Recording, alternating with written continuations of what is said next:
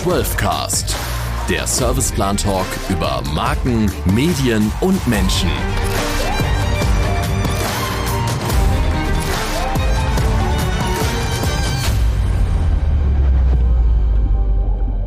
Servus und herzlich willkommen zur neuen Podcast-Folge vom 12cast. Ich bin Benny Meyerron. Wir stehen kurz vor Weihnachten und das habe ich zum Anlass genommen, mit unserem CEO Florian Haller in einer Spezialfolge zu sprechen. Wir haben über das Jahr 2023 gesprochen, sind sogar noch weiter zurückgegangen, haben sehr viel über Herausforderungen gesprochen, über Krisen, wie wir diese bewältigt haben, dass wir teilweise noch in einer Krise sind und wir haben über einen Ausblick von 2024 gesprochen. Was kommt auf uns zu? Wie optimistisch sind wir für das kommende Jahr in der Agenturlandschaft und bei der Serviceplan Group? Und warum eventuell und auch hoffentlich die Fußball-Europameisterschaft im nächsten Jahr in Deutschland ein Sommermärchen werden könnte. Also, let's go! Servus Florian, danke für deine Zeit und schön, dass du in Folge 9 vom 12cast am Start bist. Hallo, danke für die Einladung, Benny. Und heute ist auch eine Spezialfolge. Warum Spezial? Normalerweise begrüße ich immer zwei Gäste bei mir, einen internen und einen externen Experten. In der aktuellen Jahresabschlussfolge geht es jetzt aber nur um dich, deine Meinung, deine Einschätzung und deine Perspektiven zum Jahr 23 und 24. Denn es war mein expliziter Wunsch, mit dir als unseren CEO zu sprechen und eben über den Blick auf 2023 und den Ausblick 2024 zu sprechen. Und um direkt mal reinzustarten. Ich persönlich habe irgendwie so das Gefühl, dass jedes Jahr seit der Pandemie, also seit 2020, als herausfordernd bezeichnet wird. Und ich kann mich gar nicht mehr so wirklich daran erinnern, wie es in den Jahren vor der Pandemie war. Das ist irgendwie so, da ist mein Jahresfazit immer so weg und ich habe so das Gefühl, 2020 war herausfordernd, 21, 22 und 23 würde ich wieder sagen, es war herausfordernd. Kannst du das verstehen und wie geht es dir damit? Ja, also es geht mir ehrlich gesagt ein bisschen ähnlich. Man hat so ein bisschen das Gefühl, wir in Deutschland stolpern so von einer Krise zur nächsten Krise. Ja, also kann auch das Wort Krise schon so langsam gar nicht mehr hören. Aber wenn du mich auf das Jahr 2023 ansprichst, dann war das tatsächlich, das war ein echt herausforderndes, stürmisches äh, Jahr, das muss man so sagen. Erinnerst du dich noch so an die Jahre vor der Pandemie, wie da so deine Jahresfazits waren? Also bei mir ist es wie weg alles. Mhm. So, ich kann mich nicht mehr daran erinnern. Es ist so wie so ein neues Zeitalter, das gekommen ja. ist. Ja, das stimmt schon. Also die wahre Zeitenwende war ehrlich gesagt schon war diese Pandemie, ja, die uns ja wie so eine Dachlawine irgendwie auf die Füße gefallen ist. Und das habe ich auch das Gefühl, ja. Es war, davor war es ja relativ ruhig, ja. ja. Ein bisschen war das natürlich auch ein Problem, weil die Regierung Merkel hat natürlich gefühlt in diesen prosperierenden, ruhigen Jahren nicht genügend nach vorne getrieben, ja. Und jetzt haben wir auf der einen Seite so eine multiple Krisensituation und wir müssen gleichzeitig Dinge aufholen, die wir eigentlich besser wahrscheinlich davor angepackt hätten. Ja. Lass uns nochmal über was Seichteres sprechen, mhm. ja, so das Thema Vorsätze für das Jahr. Meine Frage an dich ist jetzt, hattest du Vorsätze für das Jahr 23, sowohl beruflich als auch privat? Und wenn ja, wie steht's um diese? Und da ich auch gerne dann auch, um dir so eine Vorlage zu geben, kann ich dir was von mir erzählen. Ich habe 23 mhm. keine Vorsätze gehabt, aber ich hatte sie für 22. Ja, und da kann ich berichten, ich bin in den Januar gegangen, 22, ich habe gesagt, kein Alkohol, kein Fleisch, kein Zucker. Wow. Was denkst du, wie lange habe ich es geschafft? Vier Wochen? Fast. Ich habe es drei Wochen geschafft. Und was denkst du, was war das allererste von Fleisch, Alkohol und Zucker, was ich als allererstes gebrochen habe? Glas Wein. Nein, es war tatsächlich Fleisch. Also eigentlich das Absurdeste von allen. Und mhm. dann habe ich so gemerkt, okay, das war jetzt irgendwie drei Wochen auch mal ganz gut. Ich bin so, diese Abhängigkeit von Zucker habe ich so gemerkt. Nach Tag drei und Tag vier mhm. war die dann irgendwie so weg im Körper. Das war mal ganz schön, so ein bisschen entgiften. Aber ich habe dann gesagt, nee, Vorsätze, so spezielle Vorsätze, nee, das, das ist nicht mehr klar. Mehr Sport, bessere Ernährung, das nimmt sich irgendwie jeder vor. Aber hattest du irgendwas, was du jetzt noch so ein bisschen quantifizieren kannst? Naja, ich habe, das ist aber ein Dauervorsatz von mir. Ich setze mich immer am Ende Dezember hin und sage mir, nächstes Jahr ist der Florian Haller pünktlich, ja. Es gibt Florian Haller 2.0, jetzt pünktlich. Ja, das ist mein großer Vorsatz auch wieder fürs nächste Jahr. Ich werde an meiner Pünktlichkeit arbeiten. Für mich war dies Jahr der wichtigste Vorsatz ist, ähm, dass ich mich und wir uns alle noch mehr auf unsere Kunden konzentrieren, weil in so Zeiten, wie wir sie eben jetzt dieses Jahr hatten, und das war ja absehbar, dass das kein einfaches Jahr wird, ist es eben wahnsinnig wichtig, dass wir an unseren Kunden dranbleiben, dass wir ihnen zur Seite stehen in der Krise, dass wir aber auch sehen, dass wir unser Geschäft, bestehendes Geschäft nicht verlieren, im Zweifelsfall sogar ausbauen, dass wir Neugeschäft eben gewinnen. Und insofern war das für mich so ein bisschen der Fokus für dieses Jahr. Und wie steht's um deine Pünktlichkeit im Jahr 23? Also ich finde, an der Kundenfront war ich besser als in meiner Pünktlichkeit. Den Pünktlichkeitsvorsatz ziehe ich jetzt ins Jahr 24 wieder hinein. Okay, ich bin mir sicher, wir sprechen dann in einem Jahr über deinen Pünktlichkeitsvorsatz 24 und dann gucken wir mal. Du wurdest ja ganz kürzlich vom New Business Magazin als Agenturkopf 2023 ausgezeichnet. Und ich zitiere jetzt mal kurz den ersten Satz des Artikels. In der deutschen Werbeagenturlandschaft ist der Serviceplan-CEO Florian Haller eine Ausnahmeerscheinung. Ich glaube, ich weiß es ganz gut einzuschätzen, dass du dich selbst eher nicht als Ausnahmeerscheinung bezeichnen würdest. Ist ja jetzt auch nicht unsympathisch. Daher, warum denkst du, dass du von außen als Ausnahmeerscheinung bezeichnet wirst? Ja, ist nett, dass du mir das in den Mund legst. Tatsächlich würde mich nicht als eine Ausnahmeerscheinung sehen. Was außergewöhnlich ist, das ist der enorme Erfolg, den wir als Serviceplangruppe eben über die letzten Jahre hatten, ja, und das eben auch in so schwierigen Zeiten wie den diesjährigen, ja, dass wir uns immer nach vorne bewegt haben, dass wir uns auch immer wieder ein Stück neu erfunden haben, dass wir neugierig und offen geblieben sind, als Gruppe unsere Kultur ein Stück behalten haben. Das ist, glaube ich, ein Stück außergewöhnlich, ja, und das wird natürlich dann gerne auf mich projiziert, ja. Das sage ich jetzt ohne die übliche Koketterie, aber das ist äh, nicht ganz wahr. Wir sind eine wirklich coole Partnership. Wir haben wirklich eine ganze Menge ganz toller Kolleginnen und Kollegen, die da mit dran arbeiten. Und ich tue da sicherlich auch meinen äh, Beitrag dazu leisten. Aber das ist wirklich ein Team-Effort. Wie fühlst du dich dabei, wenn du das dann liest und das nur also auf dich projiziert bist? Ist dir das unangenehm oder fühlst du dich da auch ein bisschen geschmeichelt? Also ich sage aus meiner Sicht, ich würde mich geschmeichelt fühlen, wenn von Externe das sagen oder schreiben. Nee, also ist ja keiner frei von einer gewissen Eitelkeit, ja, und ganz ohne Ego äh, darf man auch in unseren Positionen auch nicht sein, sonst ist man wieder falsch am Platz, ja. Also insofern natürlich schmeichelt mir das und das freut mich auch. Das ist eine Wertschätzung, die mir da entgegengebracht wird. Und das ist ja auch der ein oder andere wirklich tolle Mann und Frau, die da sich äh, zu mir äußern. Also insofern, nein, das ist eine Mischung aus, ich fühle mich geschmeichelt, aber ich fühle mich vor allen Dingen auch wertgeschätzt. Ja, das ist doch toll. Ich zitiere dann direkt mal kurz die nächsten beiden Sätze des Artikels. Ungeachtet der Herausforderungen wie Corona-Pandemie oder Ukraine-Krieg eilt die von ihm geführte Serviceplan Group sowohl ökonomisch als auch kreativ von Erfolg zu Erfolg. Die Serviceplan Group mit Stammsitz in München scheint offenkundig immun zu sein gegen die allgegenwärtigen und vielfältigen ökonomischen Probleme. Die Immunität der Serviceplan Group ist umso bemerkenswerter, da seit 2022 fast die gesamte Marketing- und Werbewelt unter den Folgen von Corona, Ukraine-Krieg, Inflation, Lieferkettenproblemen sowie Kaufzurückhaltung mehr als ächzt. Bist du mir böse, wenn ich sage, dass wir meiner bescheidenen Meinung nach keineswegs immun sind?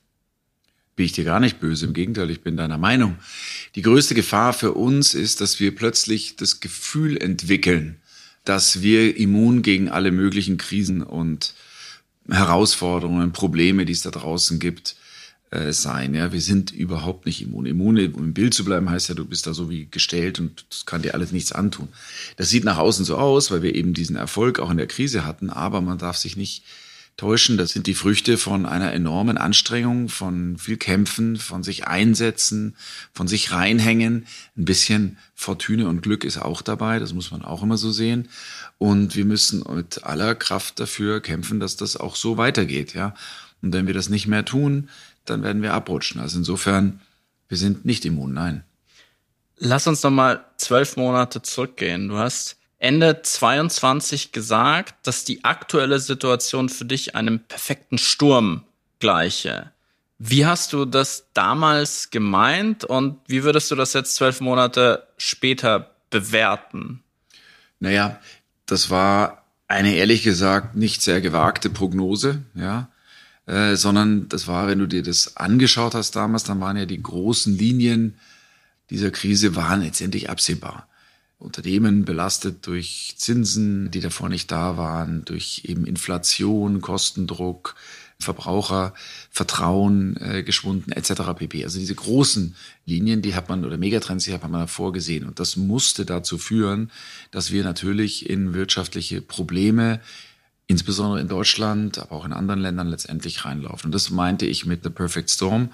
Das muss man eben sehen, dass unser Geschäft immer ein Stück weit prozyklisch ist. Also das heißt, das kann man richtig oder falsch finden. Ich finde es natürlich falsch, aber es gerade im deutschen Sprachraum Tendenz dazu besteht, dass bei wirtschaftlichen Problemen man am Marketing-Spend äh, erstmal dreht. Und wenn du das eben zusammengenommen hast, dann wusstest du, da kommt schon ein Perfect Storm auf uns zu. Gute Mannschaft kann auch im Perfect Storm segeln, ja. Mhm. Und ich finde, das haben wir ja auch toll hingekriegt. Aber das war mir klar, dass das kein Sonnensegeln wird. Ja.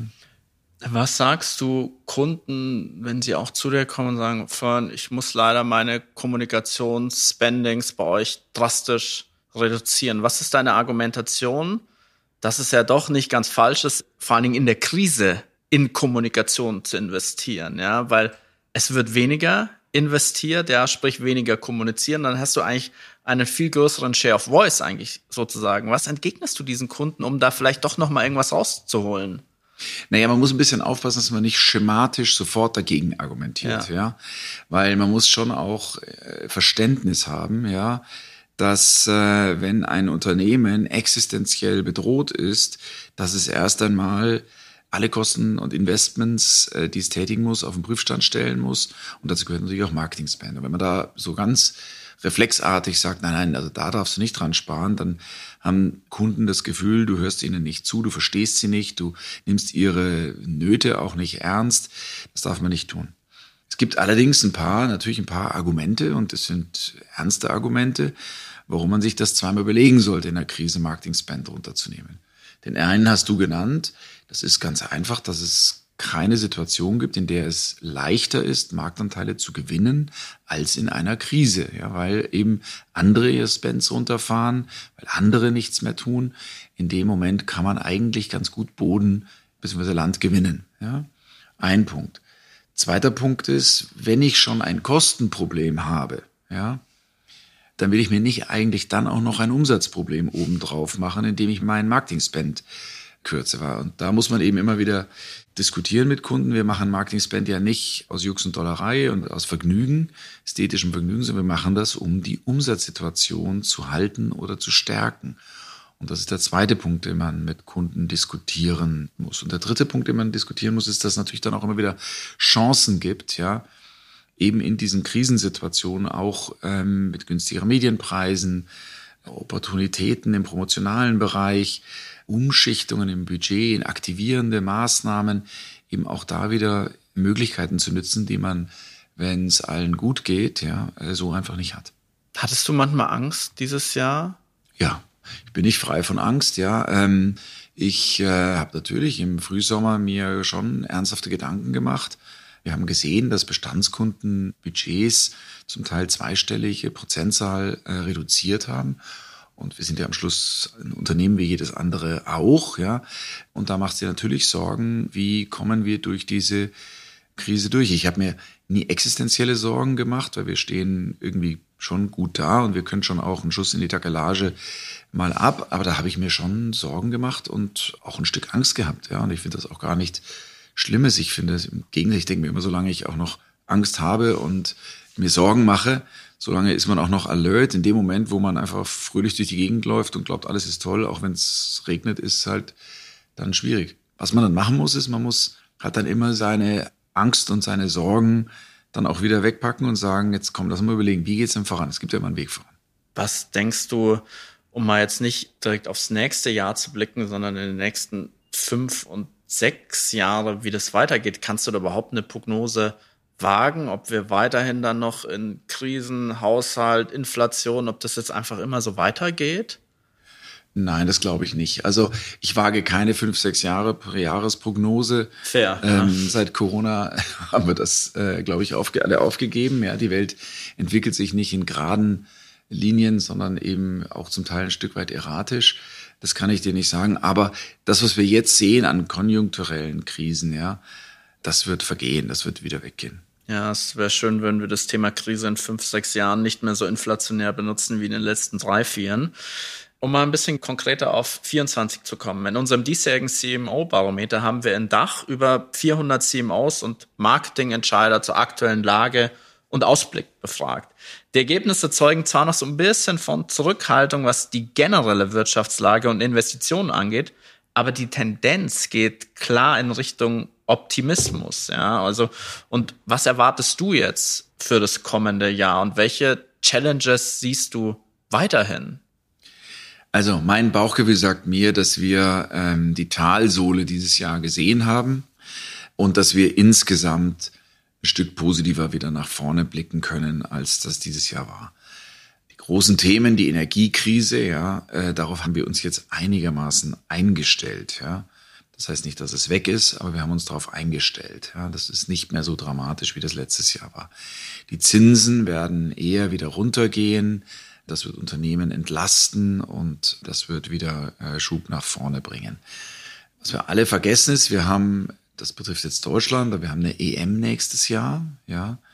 Das kann ein gute Laune-Booster sein. Ich spreche jetzt nicht. Aber nicht den, sportlich, oder? Na, ich spreche jetzt nicht von den Ergebnissen der Nationalmannschaft. Das kann ich nicht prognostizieren. Aber vielleicht ist es ja gar nicht so schlimm, wie wir das im Moment wahrnehmen, dann am Ende des Tages.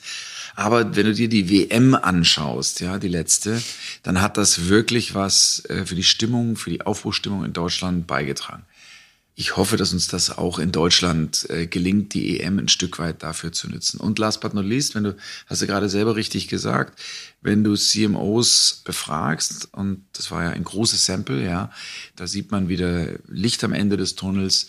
Also ich glaube, wir haben, haben schon Grund, ein Stück positiver ins Jahr 24 zu blicken, als das in 23 war. Wann denkst du, hatten wir diese Talsohle dieses Jahr? Du sagst, wir haben sie hinter uns gelassen, überschritten. Kannst du das an irgendeine Zeit oder sowas in Verbindung bringen? War das im Oktober? War das zum Oktoberfest? Oder kannst du das irgendwie sagen, wann du das Gefühl hattest, dass jetzt ist das Tal endgültig erreicht und ab jetzt geht's bergauf?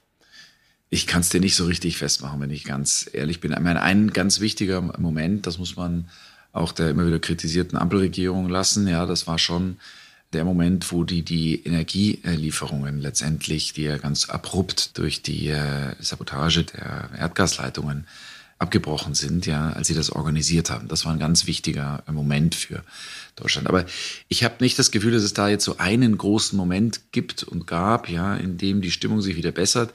Mein Bauchgefühl sagt mir einfach, das geht jetzt in kleinen Treppenstufen, geht das wieder bergauf. Wird das ein bombastisches Jahr 24? Das kann ich dir nicht sagen, das weiß ich nicht, ja.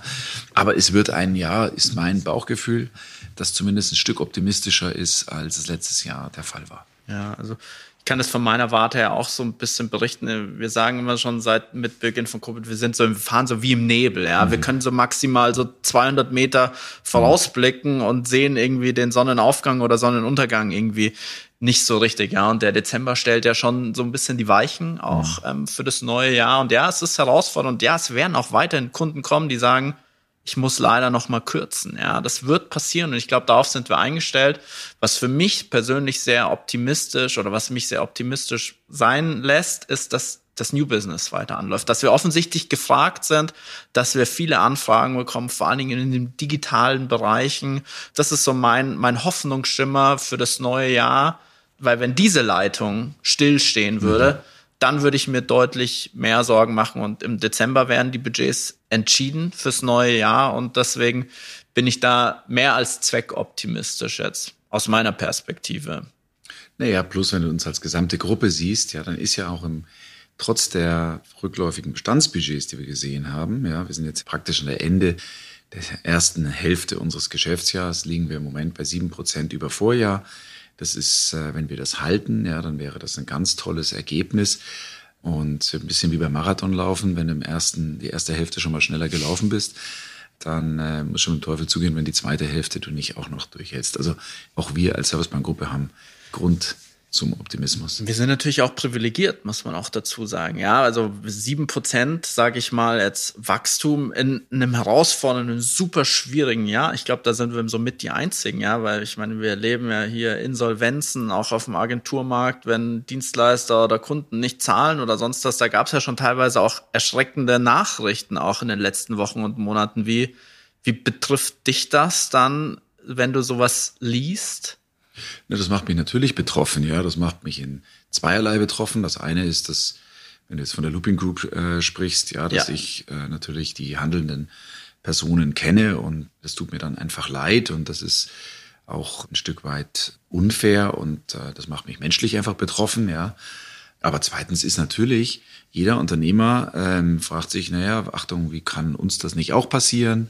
Wie geht's uns denn? Jetzt uns geht's gut, ja, alles fein, aber es macht einen trotzdem betroffen. Ja, mhm. man sieht natürlich, wie es eben auch laufen kann und zum Teil eben das auch unverschuldet so laufen kann. Ja, das ist ja genau das Traurige. Das ist so, wenn man wenigstens was dafür könnte, mhm. dann kann man das, glaube ich, ein bisschen besser greifen und dann kann man sagen, ja gut, das nächste Mal machen wir es irgendwie besser, ja.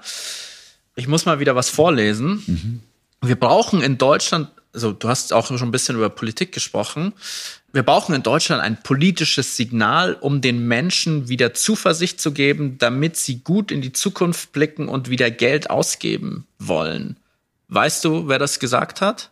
Ich glaube, das war ich, oder? Ja, Tatsache, sehr gut. Das hast du vor sechs Monaten mhm. dem Handelsblatt mhm. so gesagt, ja. Und jetzt mal Butter bei der Fische. Ich würde sagen, die Politik hat den Menschen, auch mir, in den letzten sechs Monaten noch mehr Zuversicht genommen. Ja, wie siehst du das? Äh, das sehe ich leider genauso. Also die Politik schafft es im Moment nicht, Menschen eine klare Richtung und Zuversicht zu geben. Ja, das muss man, äh, ich glaube, das muss man sagen. Ich bin gar nicht der Meinung, dass was die Ampel macht, alles falsch ist. Ja, das steht fast auf einem anderen Blatt. Ja, aber mit einer Stimme klar zu sagen, wo es hingeht und warum man wieder zuversichtlich sein kann und darf. Ja, das gelingt der Politik nicht. Ja, und es reicht auch nicht, einfach zu sagen, es ist alles super draußen. Ja, so einfach ist es dann nicht. Ja, aber man könnte ja auf ein paar andere äh, Themen setzen. Man könnte eine ganz einfache Steuerreform vielleicht machen, ja, wo man dann auch versteht, was passiert. Man könnte eben auch auf so emotionale Themen setzen wie eine EM. Ja, das wird überhaupt nicht diskutiert, dass wir hier das größte Fußballfest Europas haben. Ist nicht präsent, gar ist nicht. nicht präsent, ja. Geht alles unter im Genöle um äh, die Fußballnationalmannschaft, anstatt dass wir sagen, das entkoppeln wir die äh, Welt zu Gast bei Freunden, ja, Europa zu Gast bei Freunden, könnte man ja pushen. Also da geht die gute Laune in Gezank um unterschiedlichste Klein-Klein und Einzelmaßnahmen ein Stück weit unter. Und das ist schade, das bräuchten wir im Moment. Mich macht das so betroffen. Ich meine, wir arbeiten in der Kommunikationsbranche und wir wissen, was wir mit guter Kommunikation bewegen können, wie wir Menschen erreichen können, emotional mhm. gesehen. Und was mich so betroffen macht, wieso es die Politik nicht schafft, gut zu kommunizieren. Also unabhängig davon, was sie machen. Wir machen auch nicht alles mhm. richtig, ja. Aber wir versuchen gut zu kommunizieren, den Menschen zu erreichen, ja. Ich verstehe das nicht, wieso das nicht funktioniert, wieso es keine Ansprachen oder sonst was irgendwie gibt. Das macht mich vollkommen ratlos. Also ich, ich verstehe das nicht. Das ist so ein einfaches Mittel. Das gilt es doch nur einzusetzen. Was sagst du da als Kommunikationsexperte? Ja, das ist ein Problem in der Politik, ehrlich gesagt, das es schon sehr lange gibt.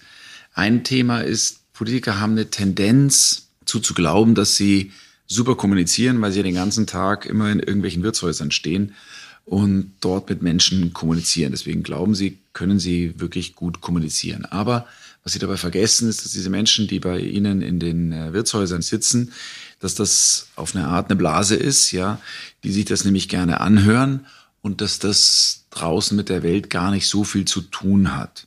Zweiter Punkt ist, ich erlebe Politiker sehr oft so, dass sie entweder völlig beratungsresistent sind, ja, weil sie eben glauben, dass sie das so gut können, oder sich so viele Berater nehmen, dass dann wiederum gar niemand sie wirklich beraten kann. Und Kommunikation sollte man eben schon mit einer guten Beratung letztendlich eben machen. Und der dritte Punkt ist, man muss dem natürlich auch ein gewisses Gewicht überhaupt geben. Ja, also ähm, wir hatten mal einen Kanzler, der gesagt, Bild, Bams und Glotze reicht, um Deutschland zu regieren.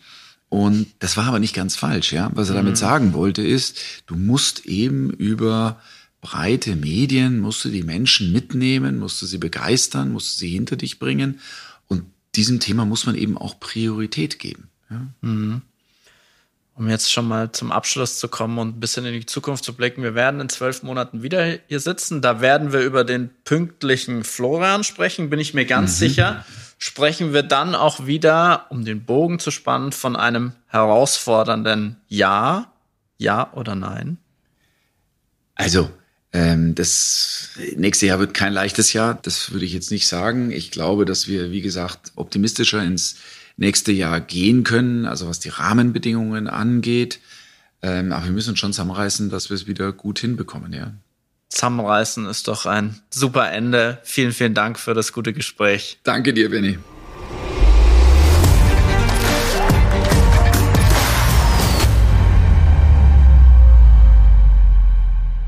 So, ihr kennt das Spiel. Wenn euch die Folge gefallen hat, lasst ein Abo da, teilt den Podcast gerne, bewertet ihn und schickt uns Fragen sowie Feedback. Alle Links und die weiteren Infos findet ihr in den Shownotes. Servus und bis zum nächsten Mal. 12 Cast. Der Serviceplan Talk über Marken, Medien und Menschen.